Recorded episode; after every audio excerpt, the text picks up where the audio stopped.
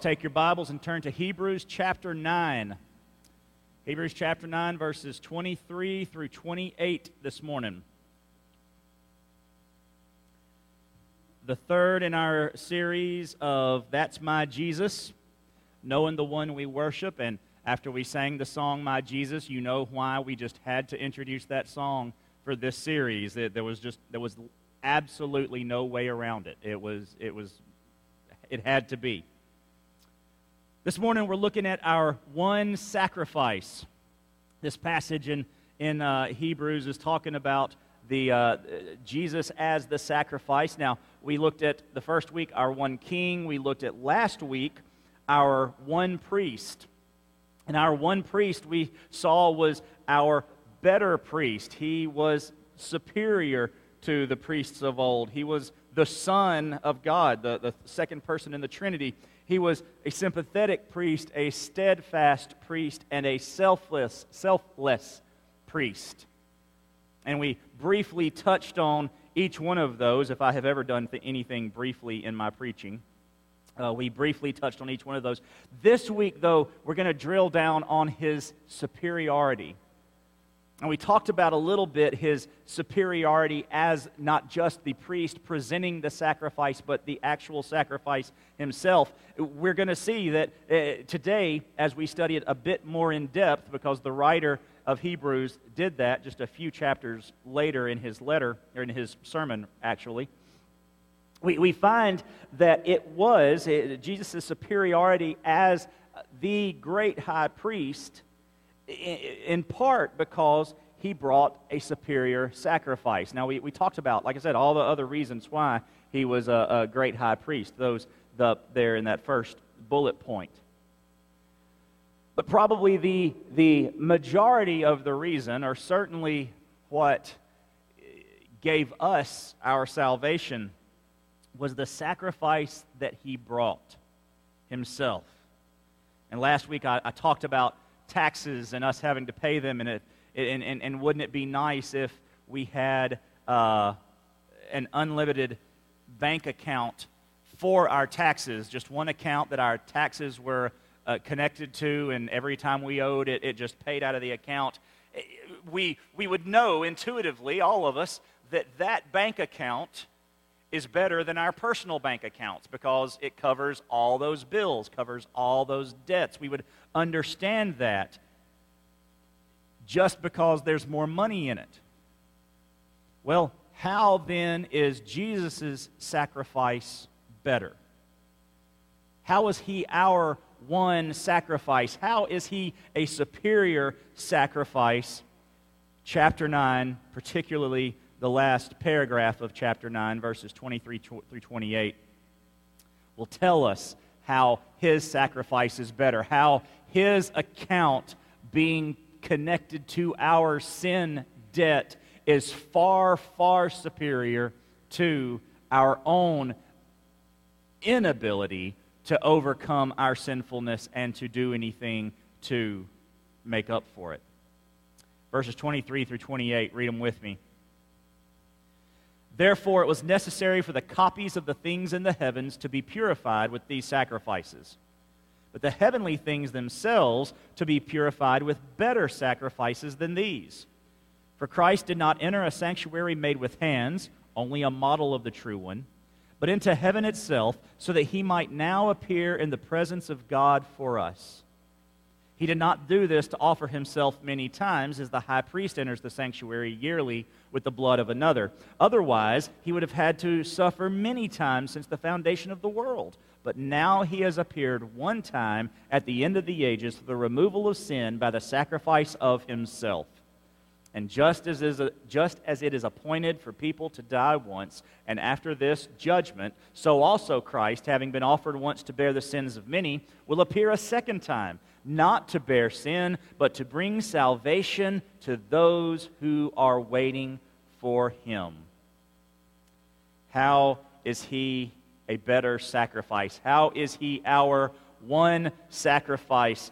Uh, scripture here shows us at least six ways that he is a better sacrifice, our one sacrifice. Verse 23 does it first for us and tells us that Jesus is a genuine sacrifice. Well, first of all, actually, Scripture says he is the better sacrifice right? I mean, just comes out and says it. But why? I, I, we can say he is, but Scripture while we have to take things on faith very often, and Scripture says something and we believe it, we believe He's the better sacrifice, the writer here doesn't just leave it open. He goes on to explain how and why He is better. He is better because He is a genuine sacrifice. It was necessary, he says, for the copies of the things in the heavens to be purified with these sacrifices. Those are the things on earth with the earthly sacrifices, but the heavenly things themselves to be purified with better sacrifices than these. The writer here is letting us know that the, the tabernacle, the, the temple, the, the altar, the, the whole uh, separation of the tabernacle and temple into the holy place and the holy of holies and the outer courts and all that, that is all merely a man-made uh, uh representations of heaven.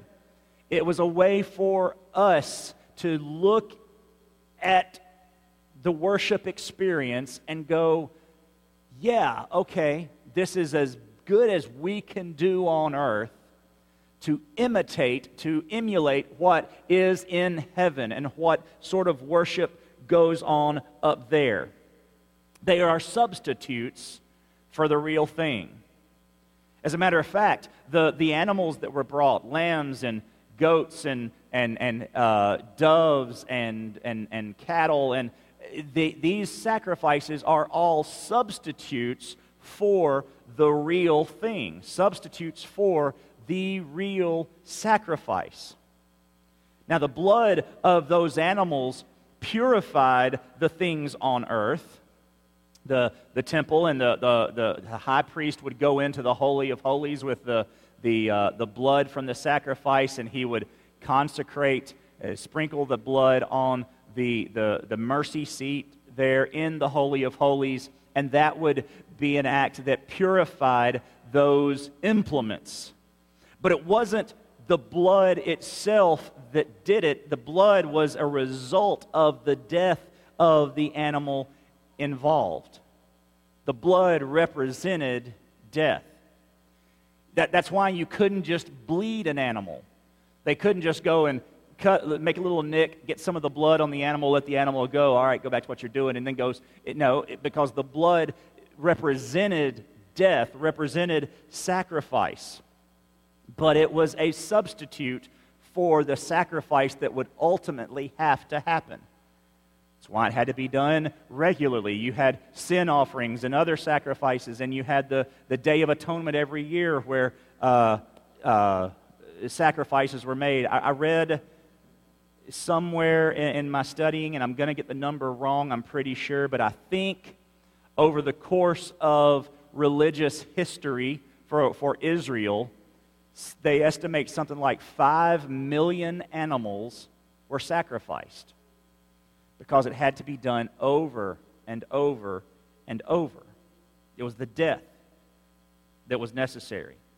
But that death was just a substitute. Jesus, Scripture tells us, was the authentic sacrifice. It was the one sacrifice that these animals substituted, the one sacrifice that these animals were merely symbolic of. And as a matter of fact, his death, his sacrifice, his blood, symbolically, I have that in parentheses, purifies the real things in heaven the, the, the, the throne room in heaven needs no purification. The, the, the, whatever accoutrements are there in the throne room with God, they don't need blood to make them holy. They are holy because God is there. But we, and this could be what this verse is pointing to, we do have to be made holy to enter into that courtroom, to enter into that throne room, the same way that the high priest had to go make a sacrifice for himself so that he was purified before he went into the Holy of Holies. The curtain has been torn for us. We have been invited in, but only if we are purified by the blood of Jesus. And we sing a lot about the blood, and we should. Eh, the, the, the blood makes us clean. We are washed in the blood of the Lamb. There is a fountain uh, filled with blood drawn from Emmanuel's veins. We, we talk about the blood regularly and we sing about it, but it wasn't just his blood, it was his death. I've heard preachers say over and over through my years, and I imagine you have too, that it, would have it only takes one drop of blood for Jesus to save us. And while I guess in theory that's true based on the sinlessness, the perfection of Jesus, it wasn't just his blood. He could have cut his finger, smeared it on us, and it wouldn't have saved us. It was his death. It was the full sacrifice. It wasn't giving a little bit, it was giving everything that saved us. You go and you go to uh, uh, blood donation, you give a pint. If you're like me, the older I've gotten, the, the less I can handle that. Um, I don't know why, but I, I just don't, I'm not able to do it. Y'all remember a couple years back when I gave right before church one Sunday, and I had to have an ice pack on my head as I preached because I uh, wasn't feeling good. You, you go and you give a pint, and, and yes, there's a little bit of a sacrifice if you get sick, but you get Little Debbie's, so it balances out. Um, And that's nice that you do that, and we should, and it's helpful and it's wonderful. But ain't none of y'all running down to the hospital saying, "Hey, y'all anybody y'all have anybody here that needs a heart? I'm going to go ahead and give mine today." Because that is the full sacrifice, right? The blood is helpful, the blood's important, but it is the when you give a life that you are truly sacrificing. All analogies break down, right? But you, you get the point. It, it isn't just the blood of Jesus, it can't happen without the blood because the blood symbolizes death. When we sing of the blood, we're singing of the sufficient sacrificial death exemplified by the shedding of blood. It is our metaphor for death. He shed his blood. We are washed in the blood. And for the next two verses, three verses 24, 25, and 26. These are all going to be supporting verses for the genuineness of Jesus' sacrifice. So the next three points actually bolster this first point. It was a genuine sacrifice. Secondly, it was a personal sacrifice. Verse 24 For Christ did not enter a sanctuary made with hands, only a model of the true one but into heaven itself, so that he might now appear in the presence of God. Little prepositional phrase at the end for us. For us. The first part of that verse is just reinforcing the idea that it is a, a that, that what we do now or what they did on earth was symbolic and, and was just a model. He didn't enter a handmade, man made uh, building, room, and, and, and put bl- his blood on something that man made. He entered into God's throne room, into heaven itself, that he might, right now, as we speak, as you and I sit here, appear before the Lord in the presence of God for us. Jesus died for us personally. Jesus died for you personally. Now, we, we don't know what Jesus knew on the cross. We don't know exactly what was going through his mind. Uh, we do know what he said My God, my God, why have you forsaken me? We know he was in agony. He, we know he felt separation from God. However, that works in a Trinitarian format where the two or the three, rather, but in this case, God the Father, God the Son, can never be separated. Jesus on the cross felt separation from his father. We don't know what he was thinking. We sing a lot of nice songs about it. We sing when he was on the cross, I was on his mind. And we sing uh, crucified, laid behind a stone. Uh, he, uh, blah, blah, blah, blah, blah. He thought of me above all. We, we sing those songs. I don't know what Jesus was thinking on the cross. I don't know if he was flashing through every person that would uh, ever come to him for salvation, but I knew, do know that God knew. God the Father knew you and me. God the Father knew for whom Jesus was dying, and he was dying for everyone. The atonement is universal in its potential, but it is only effective in those who will receive him as Savior. The sacrifice was for everyone, for us, the writer says. But not every person will see its benefit through faith. Jesus died for you. Jesus now intercedes for you, for us personally. So, whatever he knew on the cross, God knew. It doesn't matter what Jesus knew on the cross. God knew that Jesus was dying for us. And now Jesus does know, being completely, how, whatever that means again, reunited with the Father at his right hand, he intercedes for us personally. He has gone to the Father, he is in his presence, and he intercedes for us. He is our advocate, he is our lawyer. When the accuser, Satan, comes before God and says, Do you know what your child did? Jesus says, Yes, we know, and you have no accusation. There is no condemnation now for those who are in me. That's how he'd say it. You know, we say in Christ Jesus, he'd say, In me.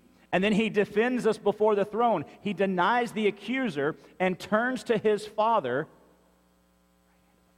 turns to his father, because he's at the right hand of the father. He turns to his father and says, The accusation is hollow and empty and pointless because he is mine. He is your child. He is a saved brother in me. Therefore, the accuser has no standing here. Before the throne, before God, he intercedes for us. And he does that for you and for me constantly. Some of us more than others.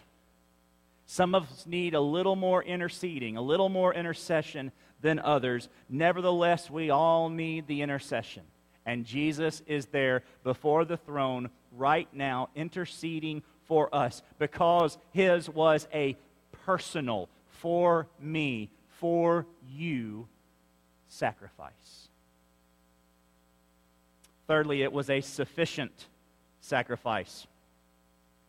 Verse 25, he did not do this to offer himself many times as the high priest enters the sanctuary yearly with the blood of another. It was sufficient. His was a single sacrifice, not a yearly one. We talked about that in some, at some length uh, last week. A single sacrifice, not a yearly one. He does not have to go back and do it over and over again because his sacrifice was sufficient. But in what do we mean by sufficient? It means it was sufficient for our quality of sin. What's the worst sin you've committed? What's the worst sin you can imagine someone else has committed? What's the worst sin you can think of that someone has committed? Those sins are covered by the blood of Jesus. There is no sin that you have committed that he cannot forgive, that he will not forgive. But, Michael, there's a passage that says about the un- unpardonable sin. I know. But if you're worried about if you've committed it, you probably haven't. So let's just go with every sin you've committed, you can be forgiven for. Doesn't matter what you've done. It doesn't matter the, the quality of your sin, how bad or how little right? It doesn't even matter how little. Any sin condemns you to hell. Therefore, the least sin that you think you would commit doesn't matter. It does not matter the quality. Christ can forgive you. It does it is it was sufficient. The sacrifice was sufficient for our quantity of sin. It doesn't matter today if you've never accepted Christ. It doesn't matter the depths of your depravity, nor does it matter the frequency of your depravity. It does not matter how many times you have sinned. But you, you just don't know how many times. You just don't know how bad. You're right, I don't. But God does, and Jesus does. And I'm going to borrow the song anyway, even though it's a bit questionable in, in its uh, accuracy. When he was on the cross, it was every one of your sins that was on his mind. There wasn't a list of sins that Jesus was going, or God was going, okay, he's been on the cross this long, that's this much blood, he's almost dead, all right, that's these, that's the, but not these. There's no list like that. And, and then with, without the quantity, uh, the quality, he, there's no quantity issue. Okay, if you do it this many times, you're, you're good. But it's that, that, that next, you, sorry, you're, you're done.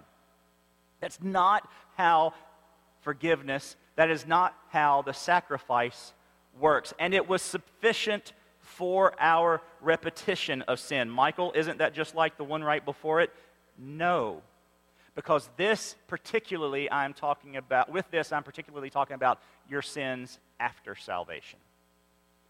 It does not matter how you struggle with sin and how you repeat it. At least not when it comes to the uh, ability of the blood of Jesus to wash you clean from it. Yes, we are to strive for holiness. Yes, we are to be uh, sanctified daily, purified, putting aside those snares that so easily entangle us. We are to work against our sin, buffet our bodies, Paul says, don't do the things I want to do, so on and so forth. We have an active responsibility to uh, mortify sin in our lives, to kill sin in our lives. But the fact remains that there ain't one of us that's perfect. So that means every one of us will continue to sin, and the blood of Jesus covers that forever. Jesus died for you before you ever sinned, because you weren't even born yet. So if he died for you before you were born and all the sins up to your salvation, then he died for all the sins after your salvation as well. Because he died 2,000 years ago and you got more sinning to do. At least more sinning that you're going to do. And that sufficient sacrifice then leads to the next point, number four it is a permanent sacrifice. Verse 26 Otherwise, if it, if it had not been sufficient, Otherwise, he would have had to suffer many times since the foundation of the world. But now he has appeared one time at the end of the ages for the removal of sin by the sacrifice of himself. It was a permanent sacrifice. Not only was it sufficient in that it could cover all of our sins, it is permanent in that it works forever. His is the one bank account, except it's sin and not taxes. It's the one bank account that we need. It's the one transaction that wiped it all out. So instead, really, of, a, of an unlimited bank account that our taxes pull from every year. It would be more like a transaction once and they never can talk about your taxes again. Your, your taxes are forever paid. It doesn't matter how much they owe, they're paid. So there's no more need for them to draw on the account. The, the account has been paid in full. They don't know how much uh, I'm going to owe. That sounds real familiar, right, with our IRS anyway. We, we don't know how much we owe till we file, and then they tell us we're wrong we don't know how much we'll owe in sin tax. And I'm talking about your cigarettes. Your, your sin, the way you are, we are, uh, what, the way we owe for our sinfulness, I don't know how much I'm going to do later. Yes, but God does. God did. And the sacrifice was sufficient to cover that. And when it happened that one time, that one transaction, the results are permanent. Just think about, if you can, the, the purity and the omnipotence of God made flesh. Michael, how can it wipe out all of my sin forever and ever or however long I live? because of the one being sacrificed. This, this second person of the Trinity somehow becoming man, not putting on just a skin suit over his, his God soul, something beyond that, something that we can't explain any more than we can explain the Trinity, but something he did with all the purity of God, with all the holiness of God, with all the sinlessness of God on the cross, but also with all the omnipotence of God, all the power of God, all of the ability of God to know the future, provided at that moment God allowed him to see such things with Jesus having set aside the free use of his divine, divine attributes for a, a limited period of time while on earth. If God allows him to see that, he sees all these things he knows them. He can name them. He can name you. Certainly, God can. And when He did it on the cross, and when He said, It is finished, in the flash of a moment in our time frame, but in the scope of all eternity, with God stepping back saying, There is no time, there is no flash of a moment, boom, every sin is forgiven. I, it is finished. It is done. Can you see that kind of power on the cross? I can't. I like to try. As I said earlier, all of your sins were future sins. And the holiness of the Son, the perfection of the Son, the power of the Son, crucified, dying, breathing his last breath, and bleeding out, finishing the work of redemption. This, praise God, is why our salvation does not need to be redone when we sin.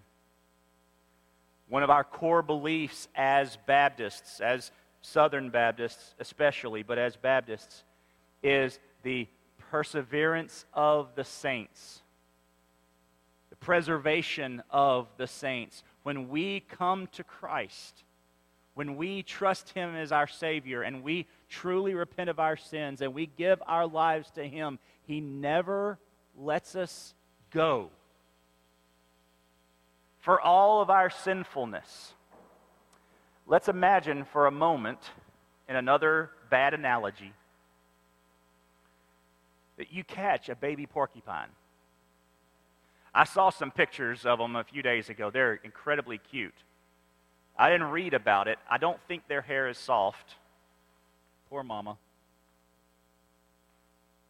And you catch that baby porcupine, and, and, and you're holding your hand, everything's fine and dandy, and it's just walking there, but, but, but then it, something scares it.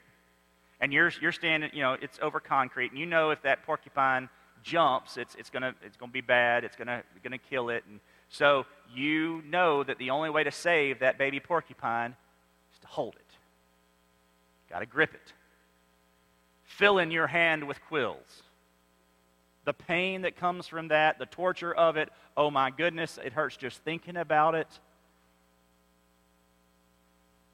You're the baby porcupine. Your sin is the desire to jump out. The hand is Jesus. And the pain is the sin that he carried for us to save us from certain destruction. Like I said, all, all analogies break down, so maybe that's not the best one, but he holds us. So we don't have to be saved again. When we sin, Jesus' blood, the sacrifice he made, is sufficient and it is permanent. The sacrifice was permanent. So, tomorrow, when you sin and you think there's just no way, I've been struggling with this too long, there is no way God still loves me, there is no way that my salvation is still intact, He is holding you, taking the pain of your sin, standing at the right hand of the Father, saying, He's my baby porcupine. I've got him. Never left my hand and will not. It was a permanent sacrifice and it was a sufficient sacrifice because, number five, it was a substitutionary sacrifice.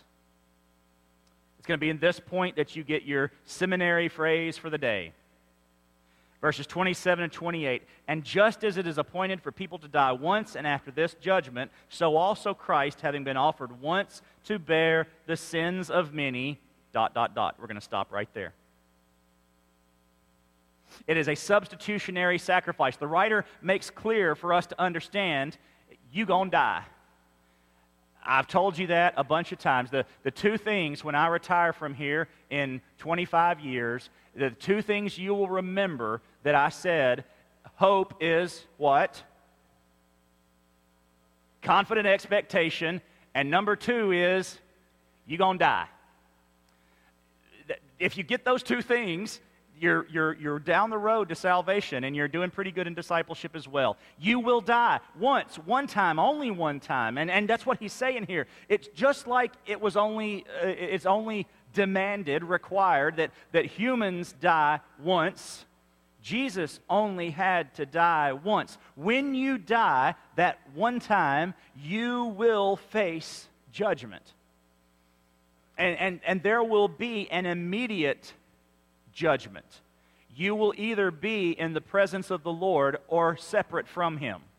And down the road, as, as the end of time works its way out, however it may do that, there will be another time of judgment where there will be the final judgment and you will be separated from God for the rest of ever. And those of us who have trusted Jesus Christ will go and live in eternity in the new heavens and the new earth but you've got the one shot. However long you have lived so far, that's your shot. We don't know how much longer you have, so we don't know how many more shots you have at salvation. So your relationship with Jesus must be solved now, not later. Your sin problem has to be taken care of now, not later. If we're going to stick with the baby porcupine analogy, you haven't been caught yet if you've not trusted Jesus. You're still running around and you can get squished and eaten by predators or whatever. You're, you're out there, you're on your own. You're not in his hand. You die once and then the judgment. There's no purgatory. There's no opportunity to get out once you're there. It doesn't work that way. You can search through Scripture and you find no purgatory. You die once. Jesus, and this is what the author is saying by analogy, you have to die once, but Jesus has already died once for you. And here is your seminary phrase of the day penal substitutionary atonement. We break down those three words. Penal means punishment. We have a penal code uh, that tells us what happens when you break the law. If, if you have ever been to an LSU football game, and I don't know if I've said this before, uh, I think maybe I have. Uh, been to an LSU football game at, at home, and you listen to the, the stadium announcer, Dan Borné. Got a great announcer voice, it's perfect. He will say penalty, which is correct, and he will also say Tigers penalized. He doesn't say penalized, we say penalized. He says penalized. Well, same idea, right? Uh, uh, penal code, it's, it's uh, um, judgment. It's uh, punishment. That's the word I couldn't come up with. It's punishment. When the Tigers are penalized however many yards, it's punishment for doing something wrong. So the, this penal idea, this penal substitutionary, this is punishment. It is what we deserve. We will die because of our sins. We will be separated from God because of our sins. But when Jesus sacrificed, when he made a substitutionary sacrifice, he was taking our punishment, our penalty. Jesus was penalized however many yards or, well, death. So it's, it has this idea of punishment. We deserve it, but he is a substitute for us. He died in your place. The cross was yours. That was your punishment. You should have been penalized, not him. But because he substituted himself, he now takes your punishment. So it's penal substitutionary atonement. atonement. If you want help in remembering what that word means, at one ment. A T O N E M E N T. At one. Reconciling you and God, bringing you and God together at one point, at one place, uniting you and the Father. At one ment, atonement. Jesus died as your substitute to take your punishment and make you one with God. See, we don't receive justice for our sins. We receive mercy for our sins. Jesus received our justice. Can you imagine we're playing Alabama at home.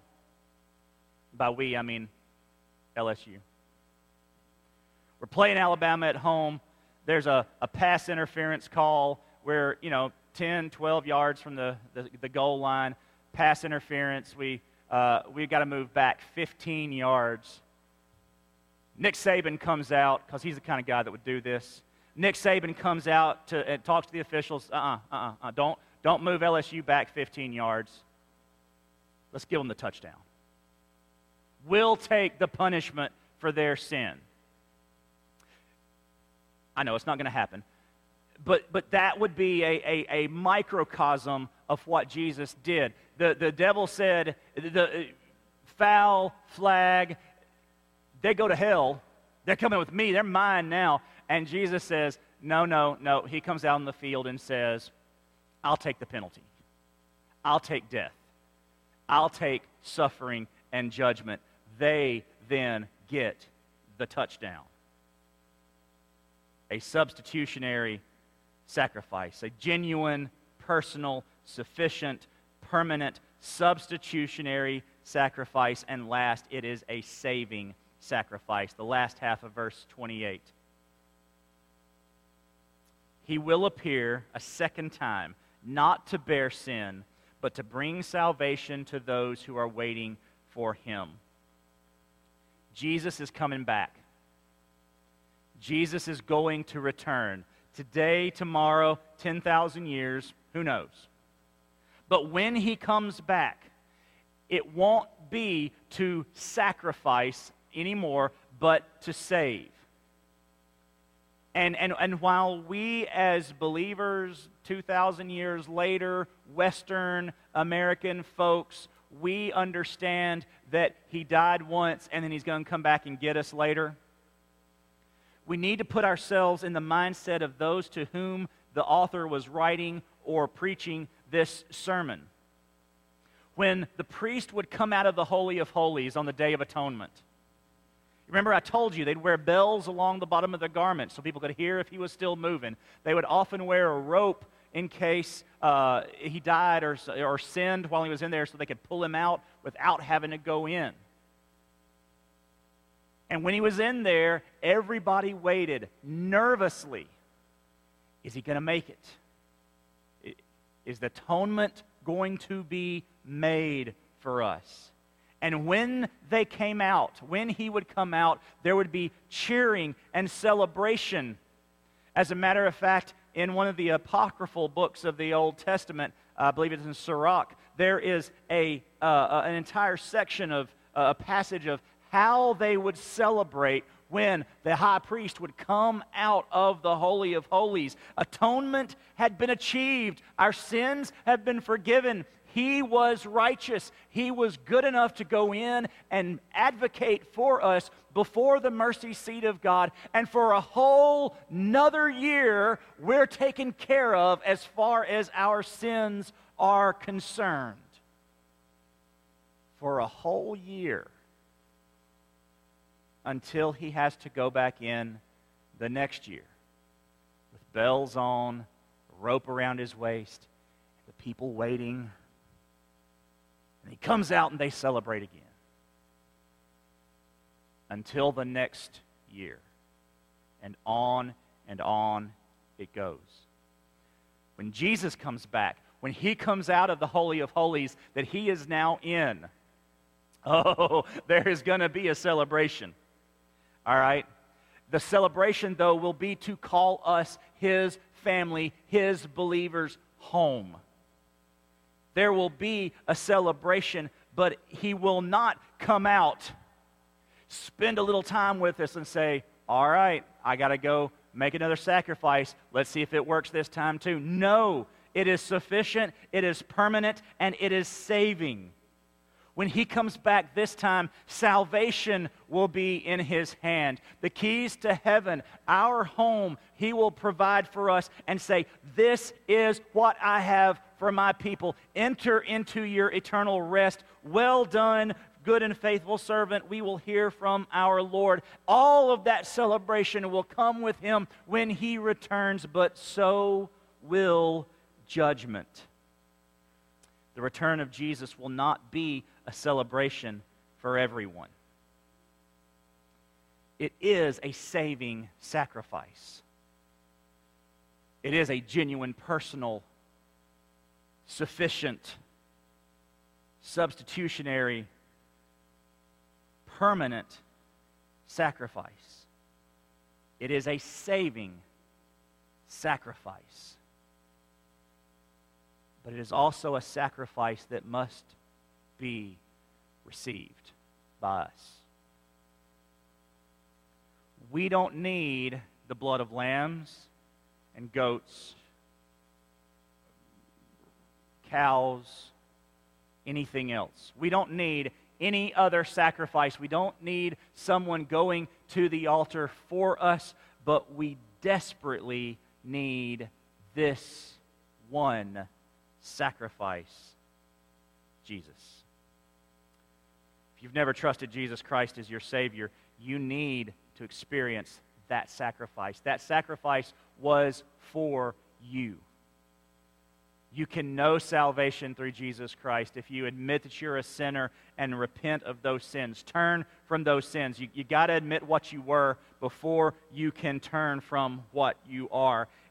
That's who I am. I know it. And understand that you deserve punishment for those sins. You deserve justice for your sins. And believe that Jesus, who died on the cross, rose from the grave, ascended into heaven, now sits at the right hand of the Father, denying the accuser, defending us to God, saying, He is mine. If you believe that that salvation is true, if you believe that Jesus is who he says he is, and you choose to make Jesus your Savior, to follow him, to be his son, respond to the Holy Spirit's calling, not do enough stuff because the only thing you're bringing to salvation is the sin that made you need it.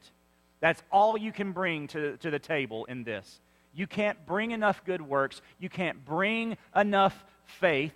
All you can come is to do, all you can do is come and say, Jesus, I believe. You got that much faith, or you got that much faith. It's not about your faith, it's about where you're placing it. And Jesus, our one sacrifice, is where you need to place your faith. Believer, our one sacrifice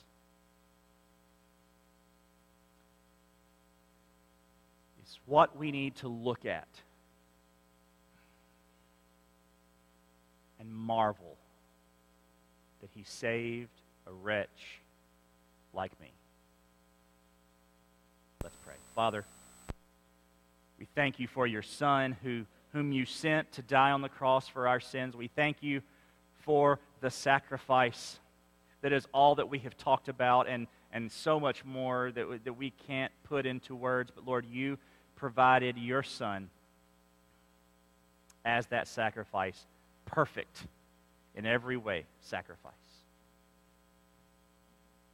God, I pray that we as believers will never lose the awe as we stand at the foot of the cross, as we stand at the open, open tomb, and as we approach the throne of grace boldly. Receiving grace and mercy from our Father in heaven. May we know Jesus more, the one we worship. And Lord, may someone today know Jesus for the first time. They may have known about him for a long time. Maybe there's somebody just randomly came across this message online somewhere who knows how long down the road. I'm thinking of you. It may be 25 years from now if the internet's still a thing. But you come across this message and you hear about Jesus for the first time and you want the promise of salvation. You can have it. Lord, I pray that you would work on any heart that hears this message and that they would know salvation today. God, work on us as we come to this time of reflection to contemplate you, to contemplate your Son, to think on the cross, and to praise the name of the one who saves us, and the one in whose name we pray, Jesus Christ. Amen. If you have a decision to make this morning, this is a time of reflection and a time of decision. If you would like to trust Jesus Christ as your Savior and you'd like a little more information about that, how that can happen, Tom will be standing at the back, uh, and he would love to talk to you about that. If you'd like to join our church and you want to make that public, we, can ha- we need to have our uh, new members class, but you might want to just say to Tom, hey, I want to go ahead and take that step and join. We'd love to have you come and do that. Maybe you have other decisions to make. You need to be baptized, recommit, return to God, uh, have a lead a life of holiness. How many of you are being called to the ministry, to missions? Maybe it's missions right here, and you're sitting there thinking, "I am too old for that." No, you're not.